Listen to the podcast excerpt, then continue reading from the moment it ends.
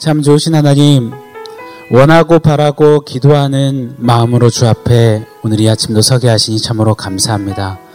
사모함으로 목마름으로 주님 한 분 기대하며 나아가오니 하나님 오늘도 우리의 심령 가운데 말씀으로 가득 채워 주시옵소서. 예수님의 이름으로 기도합니다. 아멘. 좋은 아침입니다. 우리에게 주시는 하나님의 말씀은 니에미야 4장 7절로 14절의 말씀입니다.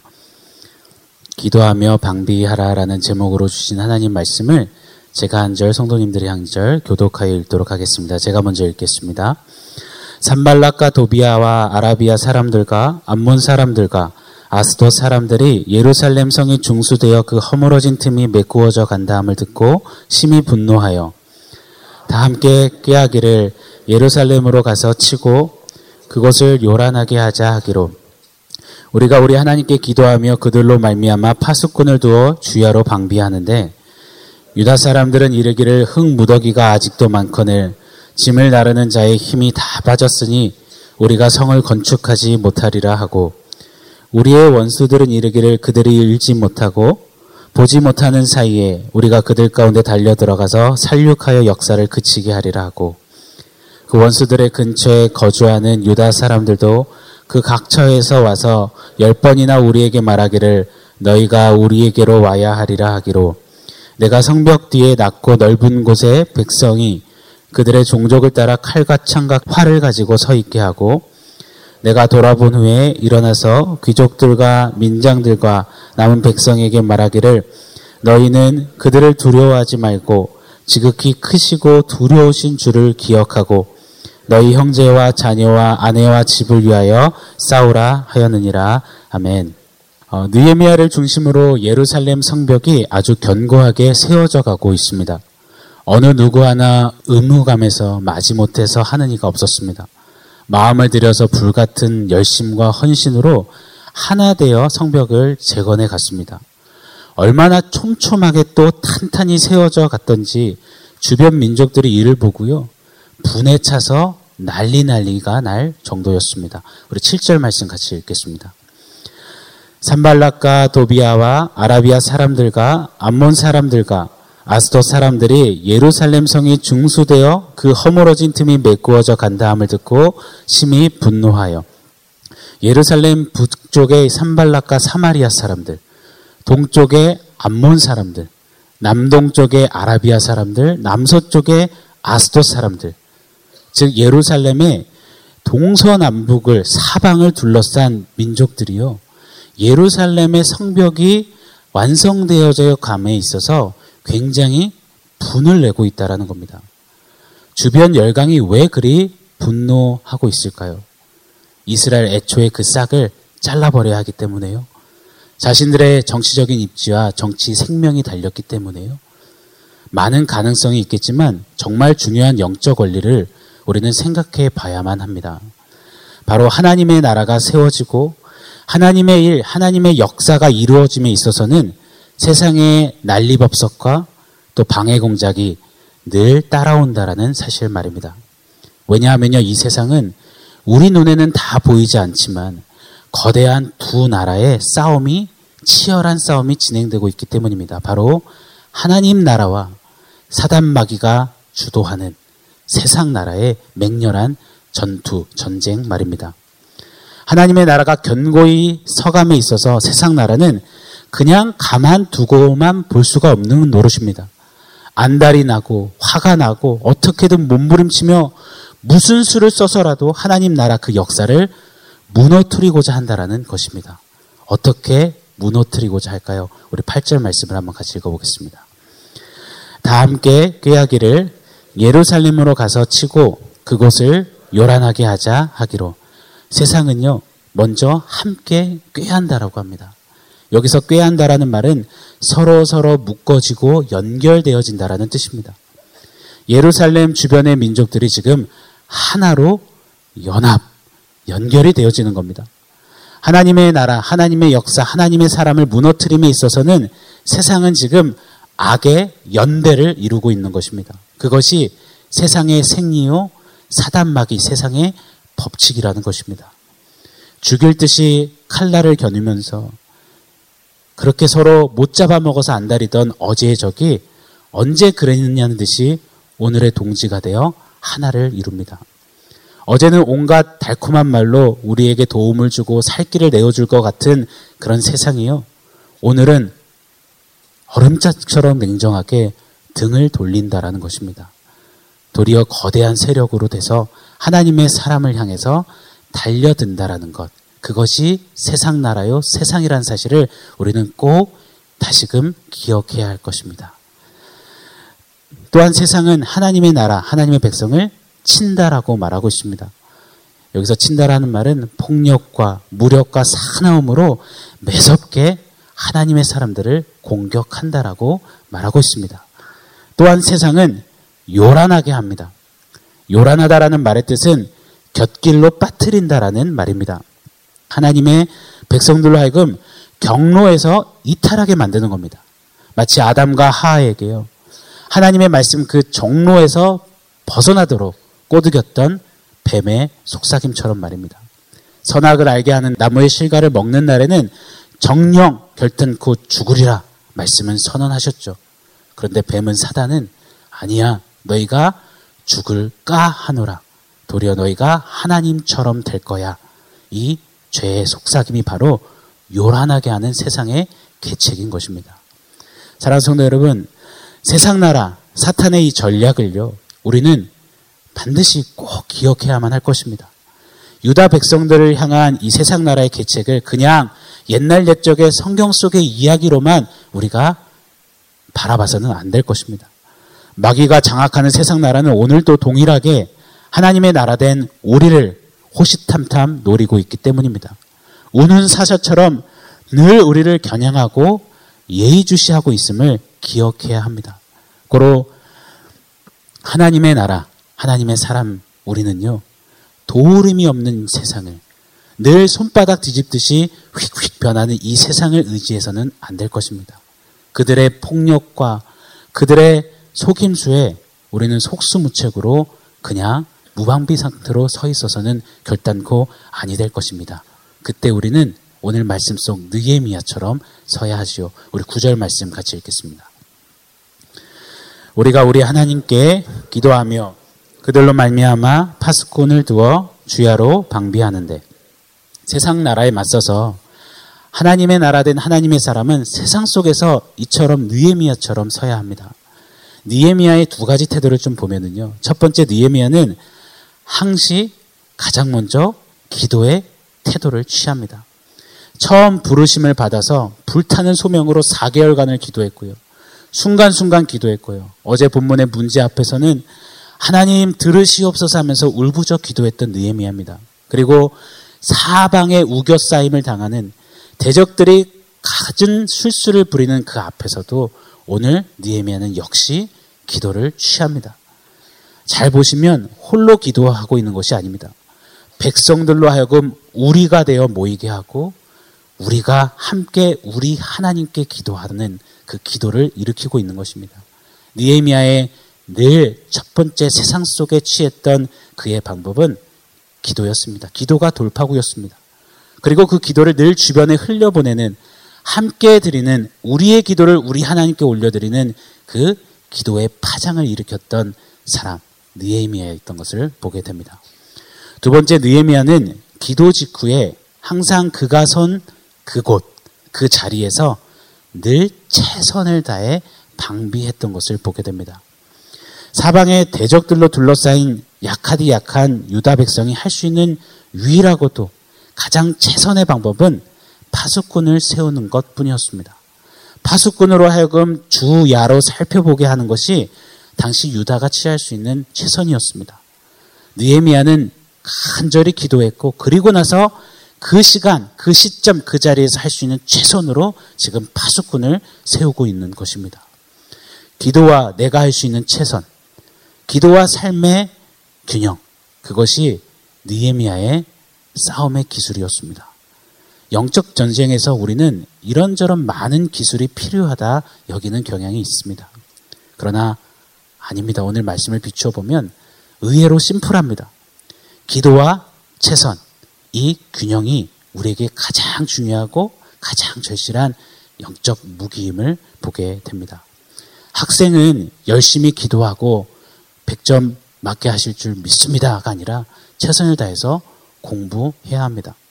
직장에서는 열심으로 기도하고 최선을 다해 성실히 죽게 하듯 일을 해야 합니다. 새벽 기도하느라 직장에 늘상 지각하고 직장에서 꾸벅꾸벅 존다. 그리고 금식 기도한다고 늘상 아파서 무단 결근한다. 이래서는 아니 되는 것입니다.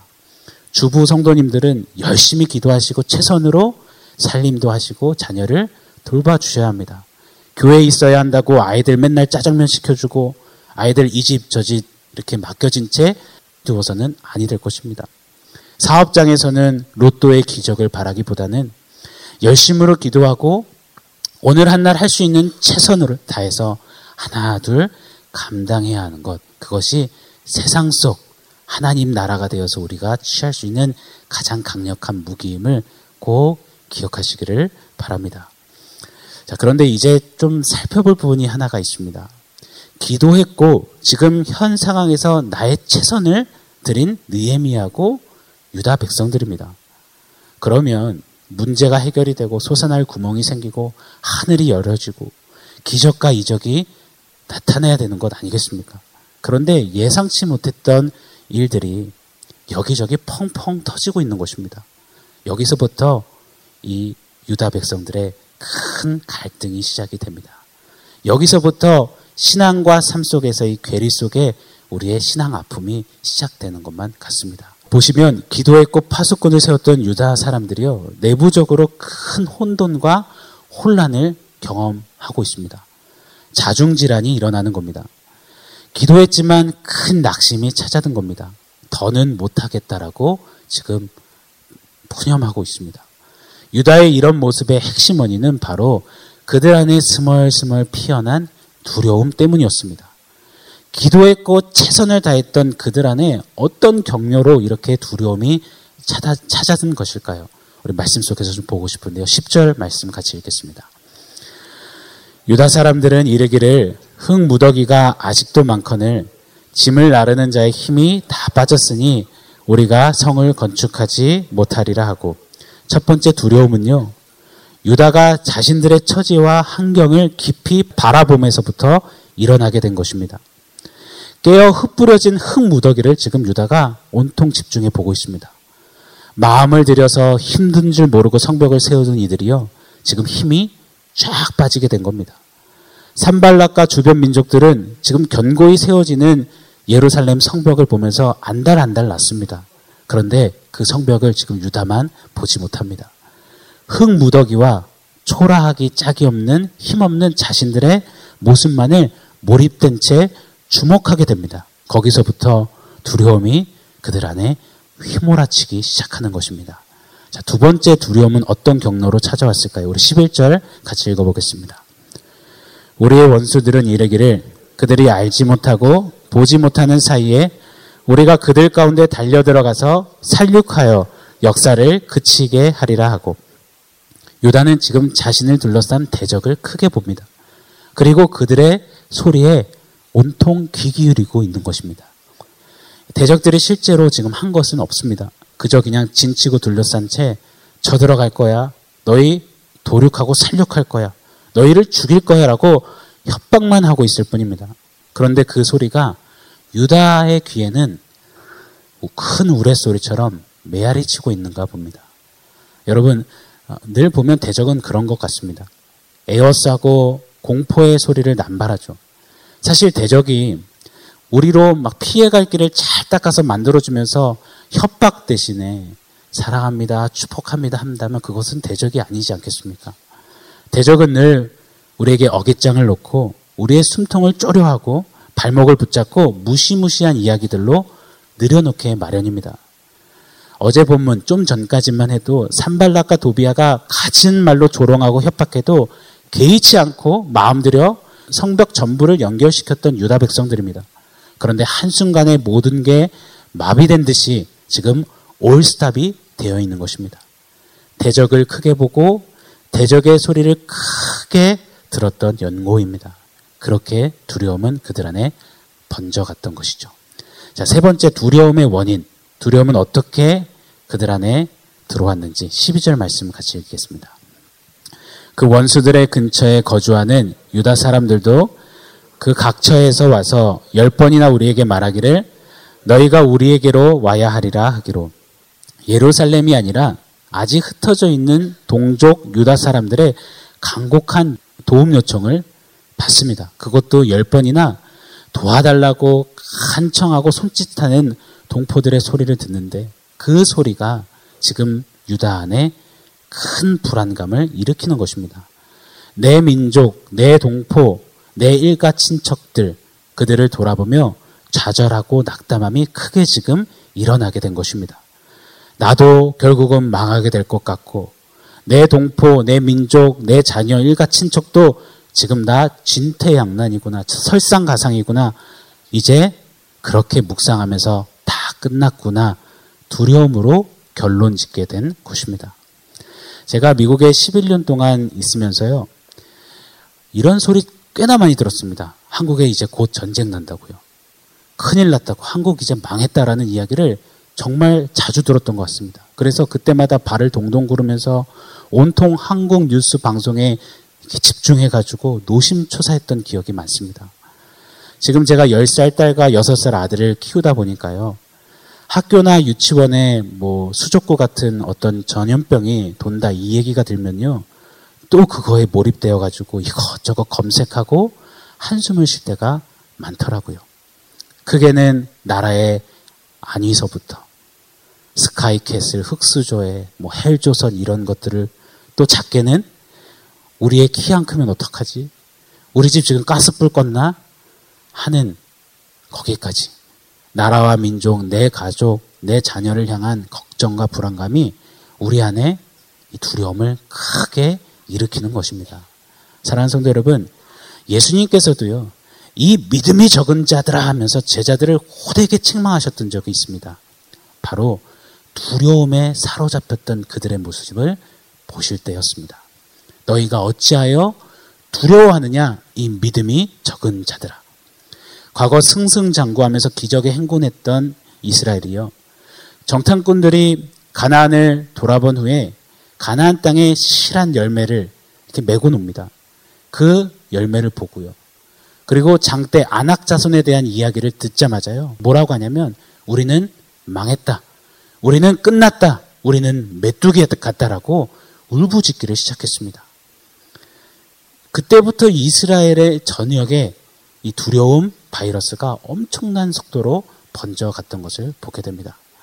사랑하는 성도 여러분, 우리의 신앙, 우리의 믿음, 또 우리의 결단을 앗아가는 가장 무서운 영적인 역병이 바로 두려움입니다. 요새 우리나라는 아프리카 돼지열병 긴급 이 차단 방역의 초비상 상태입니다. 성도된 저와 여러분도요, 이런 초비상 상태를 늘 가져야 합니다. 무엇을 향해서요? 바로 두려운 바이러스를 주의하고 경계하고 방역하는 초비상 상태를 늘 깨어 우리는 가져서야 할 줄 믿습니다. 그렇게 두려움 앞에 무릎 꿇는 우리가 아니라 두려움이 변하여 우리의 노래가 되게 하시는 그 하나님 앞에 오늘도 내일도 신실하게 뚜벅뚜벅 걸어내시는 우리 성도님들 되시기를 축원합니다. 자, 기도하다 낙심했고요. 두려움이 지금 가득 찼습니다. 그래서 이제 아무것도 못하겠다고 합니다. 손에 안 잡힙니다. 두려움이라는 먹구름만 지금 자욱한 것 같습니다. 유다가 큰일 났습니다. 그때 우리처럼 발을 동동 구르는 느에미아가 아닙니다. 느에미아는 해법을 갖고 있는데요. 느에미아 해법 한번 보겠습니다. 13절 말씀 같이 읽습니다. 내가 성벽 뒤에 낮고 넓은 곳에 백성이 그들의 종족을 따라 칼과 창과 활을 가지고 서 있게 하고 사방의 대적들 앞에 한없이 초라하고 제 군사적으로도 군사력으로도 제로인 것 같은 그런 상황입니다. 그때 느에미아가 처음으로 취한 해법은 낮고 넓은 장소로 이 유다 백성들을 종족대로 나와 서게 하는 것입니다. 그리고 칼과 창과 활을 손에 쥐고 있게 합니다. 느에미아는 지금 유다 백성들로 하여금요. 하나님께서 없다 없다 하고 있는 그들이지만 이미 허락하신 것들을 다시 주목하여 바라보게 하는 것입니다. 적들의 공격에도 완벽하진 않지만 그래도 맞설 수 있는 무기와 힘이 우리에게 하나님이 허락하셨음을 보게 하는 것입니다. 또 가장 낮은 곳에서 그들이 수고하고 마음을 들여서 견고히 세워갔던 그러나 두려움에 미쳐 보지 못했던 성벽을 다시금 눈들어 보게 하는 것입니다. 사랑하는 성도 여러분, 혹 기도하시다가 낙심하셨습니까? 오늘 아니어야 되는데, 그러면 안 되는데, 그러면서도 두려움에 지금 사로잡혀 계십니까? 오늘 느에미아처럼요, 담대하게 브레이크 딱 밟으시고, 낮은 곳에, 넓은 곳에 여러분을 다시 세우시기를 축원합니다. 내 힘 쫙 빼고 다시 낮아지는 그 자리. 그리고 작고 유약한 나를 넓으신 하나님 앞에 다시 세우시는 저 여러분 되시기를 축원합니다. 그리고 이미 허락하신 은혜들을 다시 믿음의 눈으로 주목하십시오. 건강과 일터와 가정과 교회와 나라와 민족 무엇보다도 우리에게 주신 그 하나님의 구원을 그 은혜를 다시금 주목해 몰입되시기를 바랍니다. 늘 있어 와서 미처 모르지만 그럴 때 많지만 내게 이미 주신 은혜를 다시 세하려 보시기를 축복합니다. 아무것도 없는 것 같은데 작고 약한 나를 부르시고 나를 통해서 또 중축해 가시는 그 소명의 성벽을 다시금 다시금 바라보시기를 바랍니다. 지금까지 지내온 것 주의 크신 은혜라 이 고백 이것이 두려움을 이겨낼 수 있는 가장 중요한 비법 해법이라고 믿습니다. 오늘 특별히 한 날은 이미 내게 허락하신 그 은혜, 그 구원, 그 하나님의 특별하신 다루심을 역사를 다시 한번 새하려 보시는 다시 그 은혜로 서시는 성도님들 되시기를 바랍니다. 자, 끝으로 14절 같이 읽어보겠습니다. 내가 돌아본 후에 일어나서 귀족들과 민장들과 남은 백성에게 말하기를 너희는 그들을 두려워하지 말고 지극히 크시고 두려우신 줄을 기억하고 너희 형제와 자녀와 아내와 집을 위하여 싸우라 하였느니라. 니에미아가 지금 두려움에 포기한 유다에게 외치는 겁니다. 적들을 두려워하지 말라. 우리가 진짜 두려워해야 할 그 크신 하나님을 기억해라. 하나님을 기억하자. 그리고 이제 두려워 말고 나아가 싸우자라고 외치고 있습니다. 제가 요 몇 달 좀 자주 흥얼대는 찬양이 있습니다. 오늘 아침에도 우리가 함께 찬양했는데요. 가사말이 이렇습니다. 이 세상을 살아가는 동안에 나의 힘을 의지할 수 없으니 기도하고 낙심하지 말 것은 주께서 나의 참 소망이 되심이라. 맞습니다. 기도하고 우리가 낙심하지 않을 수 있는 유일한 비법은요. 참 소망이 되시고 참 승리가 되시고 참 구원이 되시는 그 하나님을 그 자리에서 기억하는 것입니다. 외치는 것입니다. 나의 삶 구비구비에 늘 함께 하셨던 그 하나님. 그때 하나님 정말 죽을 것 같았는데요. 그때 정말 끝장난 것 같았는데, 그때 솟아날 구멍이 없었는데요. 돌아보니 그때 다 없어도 여전히 하나님은 함께 하셨습니다. 하나님이 승리가 소망이 되셨습니다. 하나님이 계셨죠. 하나님 말입니다. 그 하나님을 기억할 수만 있다면 그 하나님이 내 삶에 베푸신 은혜만 다시 읊조릴 수 있다면 사랑하는 성도 여러분 게임 끝이라고 오늘 본문은 우리에게 도전하고 있다고 믿습니다. 두려움에 무너진 것 같은 그 자리에서 낙심하던 그 자리에서 우리가 하나님을 기억하며 서면은요. 우리 그 찬양 후렴처럼요. 하나님의 꿈이 다시 이스라엘을 세우는 하나님 나라를 이루는 그 꿈이 우리의 비전으로 채워지고 예수님의 성품이 우리의 인격으로 새겨지고 성령의 능력을 힘입어서 나아가 당당히 싸워 승리하는 승리가 우리에게 펼쳐진다라는 것입니다. 니에미아는요 예수 그리스도를 예표합니다. 니에미아가 오늘 외쳤던 것처럼 우리 예수님은 십자가에서 이렇게 외치십니다. 적들을 두려워 말라. 십자가에서 내가 이미 승리하였노라. 십자가에서 확증하신 하나님 은혜와 사랑을 기억하라. 그리고 십자가 튼튼히 붙잡고 나아가 싸워 승리하라. 그리 오늘도 우리에게 선포하신다라고 믿습니다. 사랑하는 성도 여러분, 그렇게 두려움과 싸우시고 영적 전쟁에서 하나님 나라 된 자들로서 당당히 승리하시는 우리 성도님들 한 분 한 분 되시기를 예수님의 이름으로 간절히 축복합니다. 함께 기도하겠습니다. 하나님, 두려움 많고 힘과 결심 약한 우리의 시선을 다시 하나님께로 돌리기를 원합니다. 이미 허락하신 그 은혜에 감사하며 은혜의 하나님을 다시 기억하기를 원합니다. 성령 하나님, 이제 담대하게 일어나 두려움을 이기게 하시고 영적 전쟁에서 용맹스럽게 싸워 승리하는 우리 모두 되게 하여 주시옵소서. 예수님의 이름으로 기도합니다. 아멘.